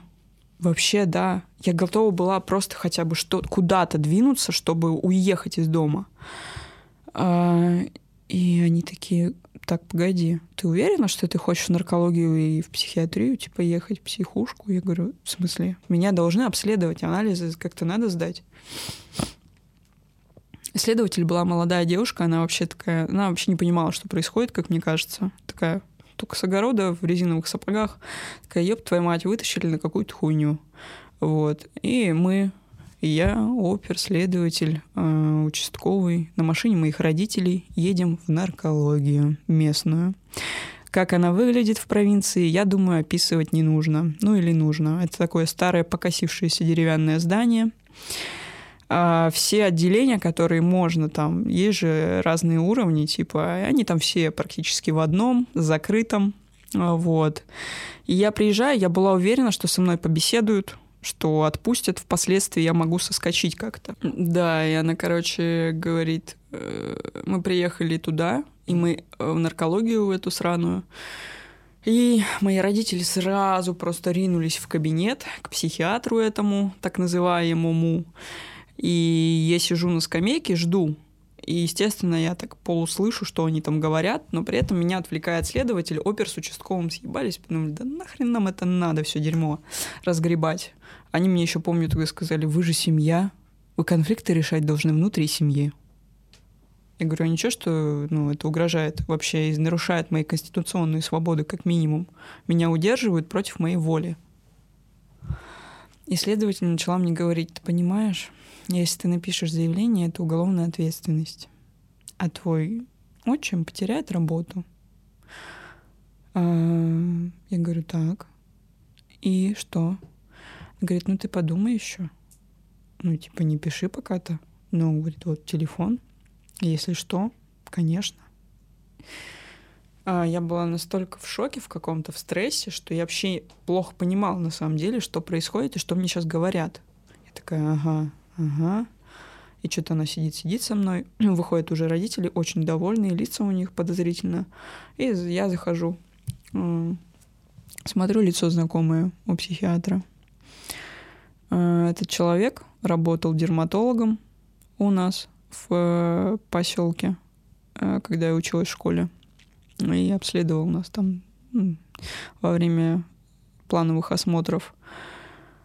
И он меня, скорее всего, не узнал. У меня уже была короткая стрижка достаточно. Вот. И говорю, здравствуйте. Такой, ну что, синий кит? И говорю, что? Такой, ну вы хотите суицид, да, сделать, совершить? И говорю, что? Я говорю, люблю жизнь вообще, ну, э, как, насколько это возможно сейчас в этой ситуации. Я говорю, может быть, сейчас, конечно, у меня была какая-то доля там, да, сомнения, но нет, э, никаких суицидов, ничего, мне просто нужно выбраться отсюда, и, может быть, вы сможете мне помочь в этом. Говорит, может быть, смогу. Смотри, говорит, у тебя есть два выхода. Первый, ты подписываешь добровольное согласие на госпитализацию, и типа мы тебя там пару дней подержим, витаминки поделаем, понаблюдаем, что ты не суицидница, и отпустим. По второму сценарию говорит, ты уходишь сейчас отсюда, а, но родители не возвращают тебе ни телефон, ни ноутбук, ничего. Ты уходишь с голой жопой. Вот, а при первом раскладе они должны были привести мне это все в больничку вместе с тапочками. А, ну и выхода-то так-то не было по факту. То есть даже если бы я вышла, они бы снова меня в машинку и увезли бы обратно. А я уже не помню, честно, подписывала я что-то или нет. Вот, все было в, ну, в каких-то вспышках, туманах вообще. И следующая, значит, э, сцена. Э, родители уже очень быстро метнулись туда-обратно. Привезли мне действительно ноут мой, то есть рюкзак и старый телефон новый не отдали. Они прекрасно понимали, что там есть доказательная база, а, и их могут за это принять. Ну а иначе почему бы они мне его не отдали-то? А, вот. И и они дали мне халат, тапочки, такие позитивные, пиздец. Э, а я не думала, что отделение закрытое. Я думала, это стационар какой-то, типа лайт, вот. И я подхожу, а там, блядь, дверь железная. Открываю дверь, там медсестра смотрит на меня как на ёбнутую, что я сейчас там накинусь на нее и говорю «Здравствуйте, добрый вечер». Такая «Ага, добрый вечер». А мы заходим, дверь закрывается на засовы. Я в шоке вообще с этого. И такой, знаете, стандартный пустынный коридор. А, палаты есть открытые, а есть закрытого типа с решетками. И типа там люди сидят. И отделение смешанное. То есть и мужские, и мужчины и женщины. И особо буйные там были, и просто какие-то люди с терапией, которые... Вот самое стрёмное, что там, включая меня, было женщин максимум 5. Все остальное, человек там, не знаю, 40-50, это мужчины. Не самые адекватные, приятные, типа алкаши какие-то, которые белку ловят периодически, и им нужно отлежаться где-то. И вот такое прекрасное времяпрепровождение. Он меня, он мне говорит, Виктория, нам нужно с вами побеседовать. Как Врач, бы, да? Да. Я говорю, так. говорит, э, давайте пойдем в кабинет ко мне. А, то есть ночь уже, наверное, час ночи был точно уже. Типа темно, э, мы заходим в кабинет, там вот стол, кушетка, стул, там два стула, все. Он говорит, сейчас я принесу чай, печеньки, мы с вами побеседуем, приносит какие-то грязные чашки. И я понимаю, что, что как-то это все странно, как минимум. И он начинает меня спрашивать, он мне говорит, Виктория, мы же оба, пони- оба понимаем, что проблема не в суициде. И говорю, так, интересно. Говорит, ну в чем проблема, может, вы мне скажете? Я говорю, так нет никакой проблемы. Родители не принимают мою ориентацию, и из этого у нас конфликт. Так я и сказала, впрочем, больше ничего, наверное, не говорила. И у него, знаете, такая загрузка произошла. У него прям колесико так крутиться начало. Говорит, что? ориентация? К- как вы сказали? Я говорю, ну да, ориентация. То есть, говорит, вы спите с женщинами? Психиатр мне сидит и говорит об этом. Вы спите с женщинами? И говорю, ну, бывает. Периодически. Вот. Он такой, ага, интересно. Как будто себе какую-то галочку типа поставил, такой что-то засуетился. Э, выглядел он, знаете, как эта крыса из Гарри Поттера, вот этот актер ужасный, который играл. Ну, вы поняли, да? Очень приятный персонаж. Глазки забегали. Звали его Николай. Николаевич, по-моему. Фамилию говорить не буду. Он один такой, сука. И этот Николай говорит мне, вы знаете, вот вы поделились со мной секретом, да? Я с вами тоже хочу поделиться секретом. Вы такая приятная девушка. Очень хотел давно себе такую. Да. Я, которая сказала, что я лесбиянка две секунды назад. Ну ладно. Замечательно. Вот. И, ну, я понимаю, точнее, не совсем понимала, к чему идет дело.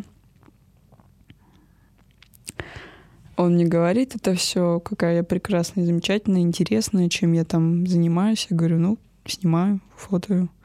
Ой, как это интересно, я вот тоже все это люблю. Я, говорит, вообще секс люблю. У меня столько женщин было в разных позах. Но он мне начал какие-то детали говорить. Я сижу с этой кружкой чая грязной.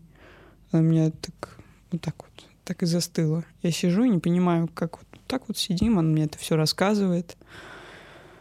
Он говорит, я вам так хочу помочь.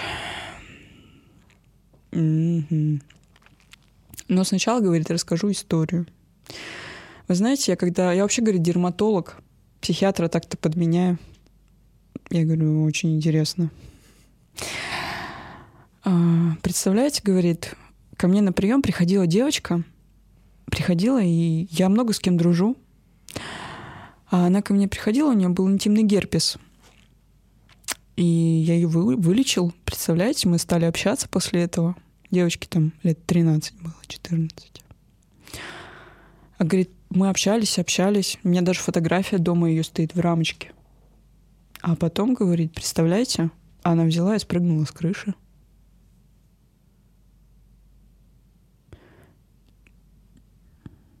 И самое страшное, что я поняла, о ком он говорит. Поселок-то маленький, школа одна, и такой случай не прошел мимо. Это была девочка из не самой благополучной семьи, и никто не понимал, что с ней произошло в тот момент. Ну, типа, да, были какие-то ну, маргинальные вещи, моменты, стройки, там, ползания, но чтобы вот так взять и просто выйти, это был шок. А для меня это какой был шок, когда я впоследствии все сопоставила. Я сижу и говорю, «М, ну, типа, нужно же подстраиваться под человека, чтобы минимально как-то, да, себя обезопасить хотя бы. Говорю, ну, у всех свои истории. Спасибо, что поделились. Он такой, да. Ты знаешь, говорит, ты можешь у меня дома пожить. Я, говорит, понимаю, что тебе здесь не надо ну, лежать. Какой смысл? Давай я тебя спасу. Типа ты у меня дома поживешь. Правда, кровать одна, но она большая, мы поместимся. Все будет хорошо. Все будет хорошо. Я понимаю, что я, блядь, в запертом помещении с ебанутым маньяком каким-то. И сейчас что-то произойдет. Типа он такой говорит, давай с тобой в игру поиграем. А мы, говорит, с этой девчонкой любили ростом мериться. Встань, говорит. А я его выше была, ну, типа, вот так, наверное. Я встаю с чашкой, чтобы между нами была дистанция. Он ко мне очень плотно, вплотную прям подходит, тянется поцеловать. И я просто в какой-то вот так отклонилась. И э, я очень четко, громко сказала, не надо так делать. и не знаю, что это было. И у него как будто вот так пелена спала с глаз, и не знаю, что с ним произошло, но он такой, знаете, засуетился весь такой, сел, извините, я так больше не буду, типа, не знаю, что с ним, типа, вот в таком духе. Я охуела просто. И, ну, какие эмоции можно испытывать, я даже не знаю. Тут столько эмоций было, и все они на самом деле были заблокированы. Это ужасно. И э, разговор не клеился что-то после этого. Такая приятная беседа была до этого, а тут что-то он не задался. Да. Мне нравится, как ты заканчиваешь такие тяжелые темы.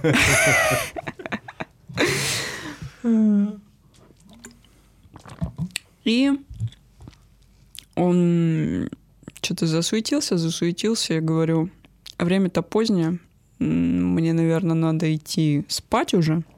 Такой, так может еще посидим, поговорим, вы такой приятный собеседник. Говорю, ой, так устала. Ну, короче, продавила его. Вот. Он меня... Мы выходим. Он сначала попросил меня при нем переодеться хотя бы. Такой, хоть что-то, пожалуйста.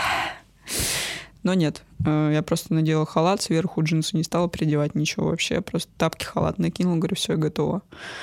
Мы вышли из кабинета, и такой вот этот длинный коридор, он мне там снился даже, типа этот коридор.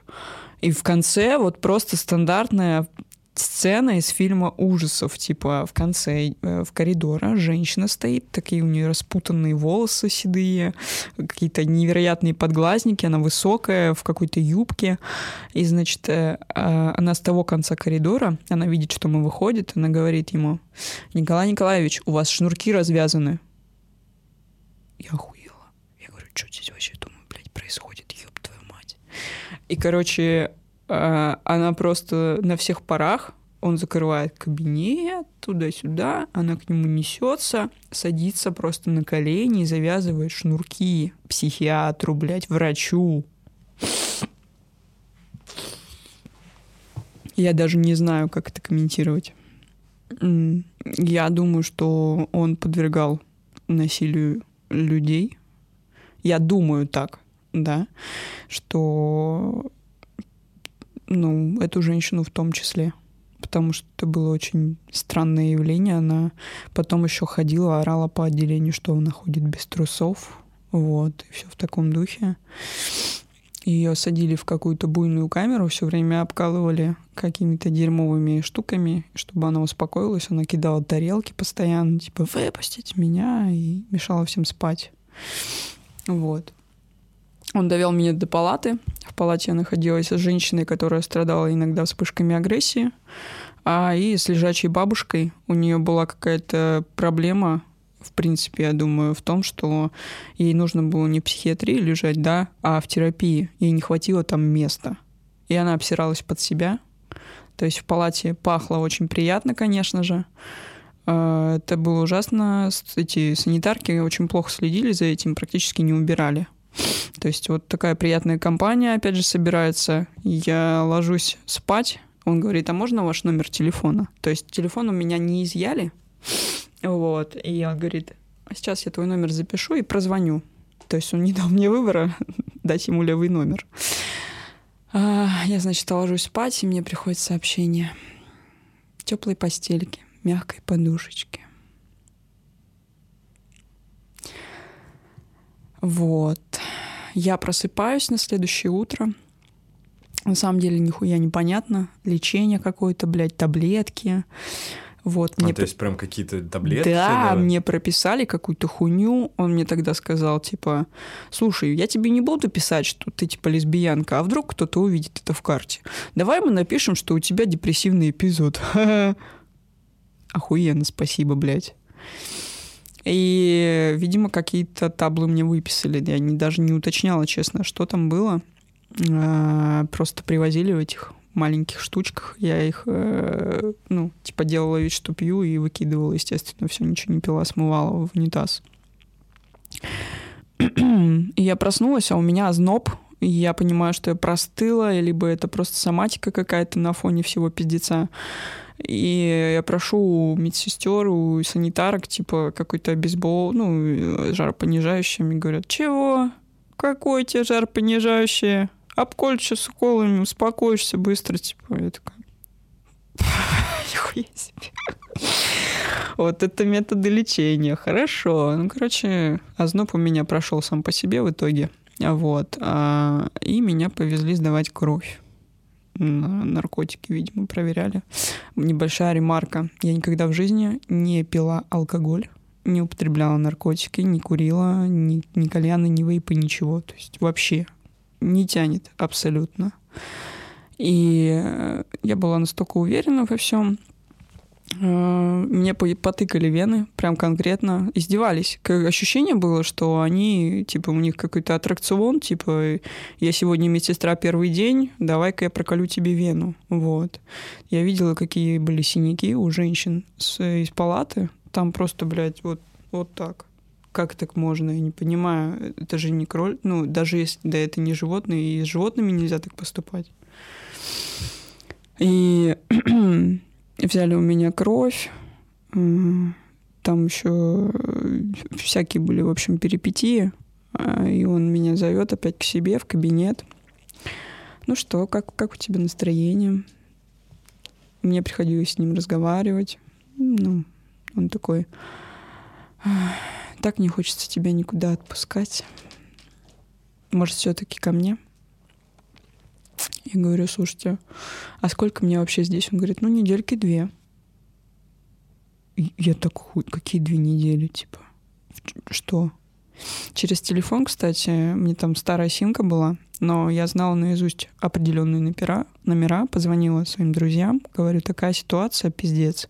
Типа, вы мне явно помочь тут ничем не сможете, мне нужно ждать, пока я выйду своими путями как-то, да, но вы будьте готовы, нужна тачка, чтобы я, типа, вот вышла, прыгнула в тачку и уехала, все. Такие, окей, хорошо. Я просто связь с ними держала, типа там смс какие-то писала и все такое. То есть люди хотя бы уже в курсе были, где я.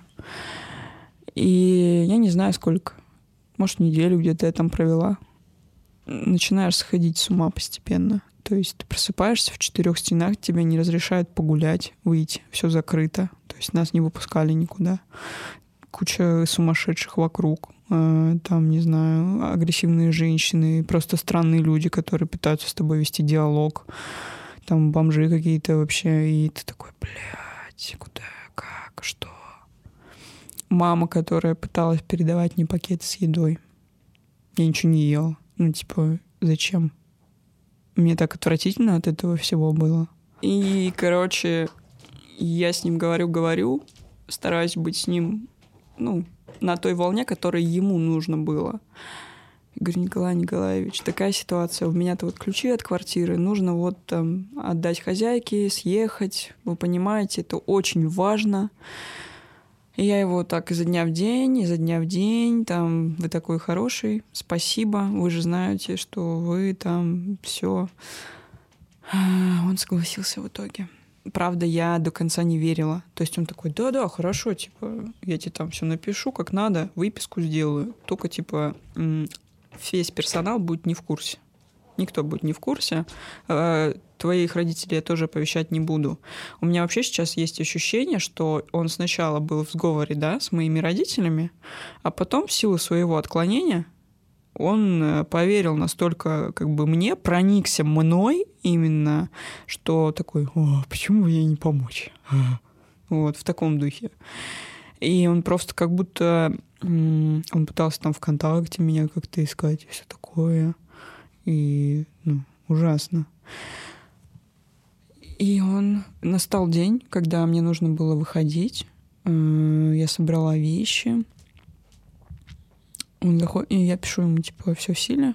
Он такой, да, сейчас спущусь. Он заходит в палату, говорит, вот, держи выписка. Там вообще просто, блядь, непонятно, что там не, просто не расшифровать, что там написано. А выписка говорит, вот тебе, сейчас я тебя провожу. А, практически там за ручку шел со мной, типа, и открывается дверь, он меня выпускает, мы ходим по коридору к выходу. В этот момент, ну, как бы друзья были оповещены, что нужно вот где стоять, где чего. То есть они пригнали из города тачку. И я такая, охуеть. Мы настолько не ценим нашу свободу. Мы не ценим то, что у нас есть там солнышко, тучки, небо. Мы вообще этого не ценим. Когда выходишь из несправедливости вот этой, несправедливого заточения, а, ты вдыхаешь воздух наконец-то, с тебя как будто пыль стрях, стряхнули. Такой охуеть, как классно. Есть свобода передвижения. И он такой, ну что, в какую машину сядешь? Я говорю, так вон, вон, в ту. Вон там, далеко-далеко. И, короче, я шла-шла, пока он не зашел обратно в больницу, чтобы он не видел, куда я села. Я села в тачку, и все. Мы уехали. Больше я туда не возвращалась. Сбежала, по сути. Когда я вернулась в город, естественно, я начала думать, где мне жить, что мне делать. Ни денег, ни общаги, потому что меня действительно отчислили ни вообще ничего, ни работы, потому что меня уволили оттуда за то, что я проебалась. И деньги не хотели выплачивать, говорили, это ты виновата. Типа, и вот представляете, рассказываешь как бы вкратце эту историю, все у виска крутят. Типа, что за херню ты мне тут сочиняешь? Вот. Если бы не мои друзья, я бы, наверное, спала под мостом.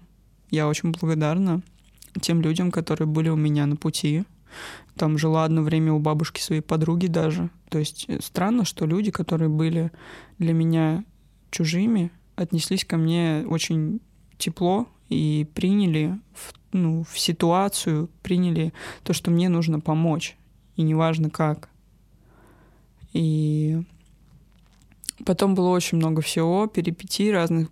По сути, там с улицы ты поднимаешься и не понимаешь, как тебе дальше жить. Вот. То есть мне было 21-20 лет. Сейчас мне 26, то есть прошло 5-6 лет. Я понимаю, что я очень выросла э, во всех планах. И, э, наверное, что хочу сказать. К чему вообще все это? Э, я всегда смотрела раньше интервью и смотрю до сих пор и мне интересны люди, и то, как они переживают разные ситуации. Это действительно вдохновляет даже зачастую. Была, кстати, книжка, которая не давала мне сдаться. «Клуб бездомных мечтателей» называется. Лис Мюррей. Про девочку, которая выросла в семье а, наркоманов. У нее мама, папа употребляли при ней. Прям это автобиографичная книга. Но она прям молодец. Она не сдалась и прошла дальше, там куча заслуг у нее, и теперь она мотивационный спикер. Вот.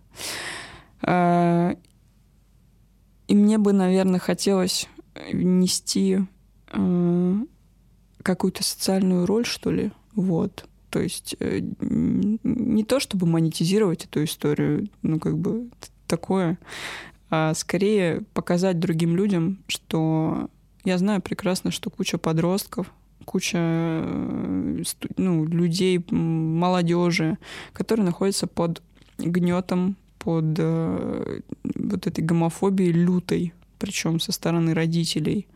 Очень редко кто пытается разобраться, принять своего ребенка. Все сейчас хают там социальные сети, как так, э, дети оттуда столько гадостей узнают. Да, ну зато они просвещаются в какой-то момент. Типа вот, есть геи, есть лесбиянки, есть трансгендеры там и так далее. И это окей, it's okay to, ну, э, и всегда еще меня поражает, когда люди начинают опять в Netflix напихали вот этих вот черножопых, да, напихали этих геев, лесбиянок везде. И что? Ну, в чем проблема? Я не понимаю, в чем проблема. То есть э, ты смотришь э, там условно до 2018 года все фильмы в гетеронормативной тематике, и тут внезапно сволочи начинают пихать на три минуты гея в фильм. О боже, я тоже стану геем после этого. э, ну, типа, как это действует, что, что за триггер такой у людей, мне всегда было интересно, в чем, что их провоцирует, ну, собственная узколобость, может быть. Не очень понятно. Да. Надо пригласить, может быть, какого-то гомофоба лютого. О, это очень интересно, кстати, было. Боюсь, он не придет. Ну, потому что он посмотрел уже, он перестал быть гомофобом, он гей. Да.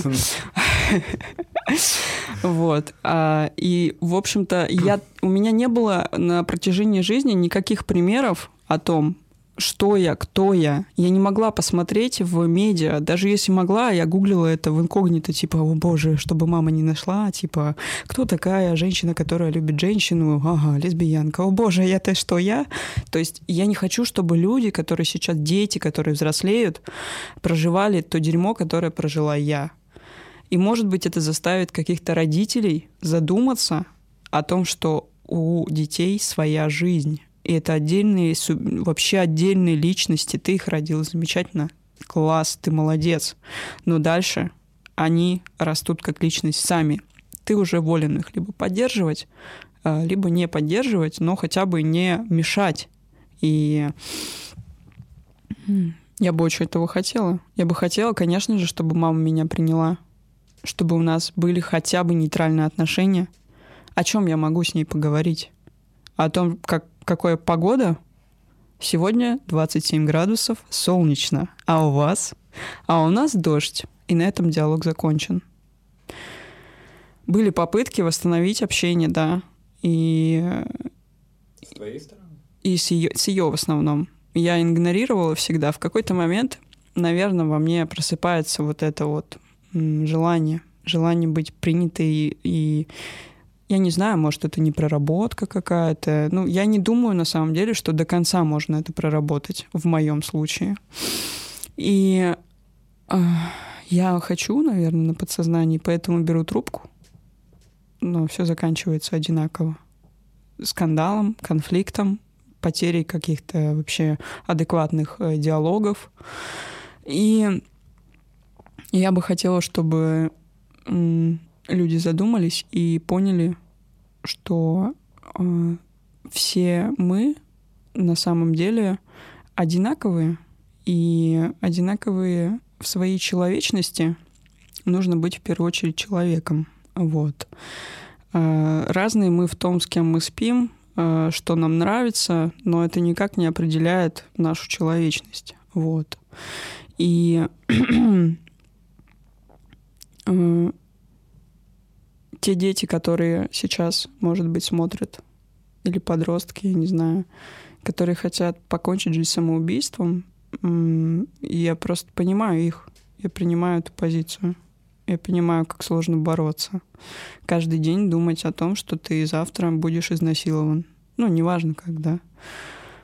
Ну, физическое насилие, э, я читала такие отвратительные истории как раз про корректирующие изнасилования — когда семья нанимала, и действительно девочка беременела, она пишет в группу, говорит, я пишу с телефона подруги. Я сбежала, но меня преследуют. Вы представляете, как ей жить? Как? Никак. И просто держитесь. Ну, э, будет в любом случае просвет. Будет, если выдержать, э, как бы это странно ни звучало, выдержать время, понять, э, сделать какой-то план — действий. Ни в коем случае не совершайте камин если э, вы не уверены в адекватности, в толерантности ваших родителей, потому что они могут зачастую, кстати, говорить, ну так ладно, ничего, вон Петька с Васькой живут, пусть живут, главное, чтобы никого не трогали. А когда это дело касается уже ваших детей, все, тут э, срывает все розовые очки, как раз-таки они должны были бы быть розовыми либо голубыми, ха-ха-ха, вот, но нет, и люди начинают творить ужасные вещи со своими детьми.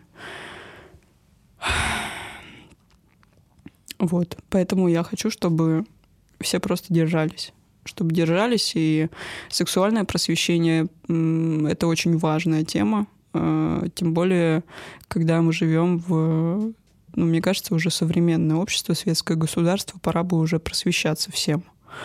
И, ну, я очень-очень сопереживаю тем подросткам, которые испытывают подобное, то, что я испытывала. Наверное, до сих пор внутри меня э, может включиться этот подросток, и ну, это очень сложно бывает. вот э, как раз момент со слезами. Обычно последние, наверное, пару раз, когда я рассказывала историю, я не плакала, я думала, что меня это так отпустило. Я достаточно цинично иногда даже об этом говорю. Но нет, действительно, что-то внутри хочет любви, тепла, заботы и безусловной поддержки. Спасибо тебе большое.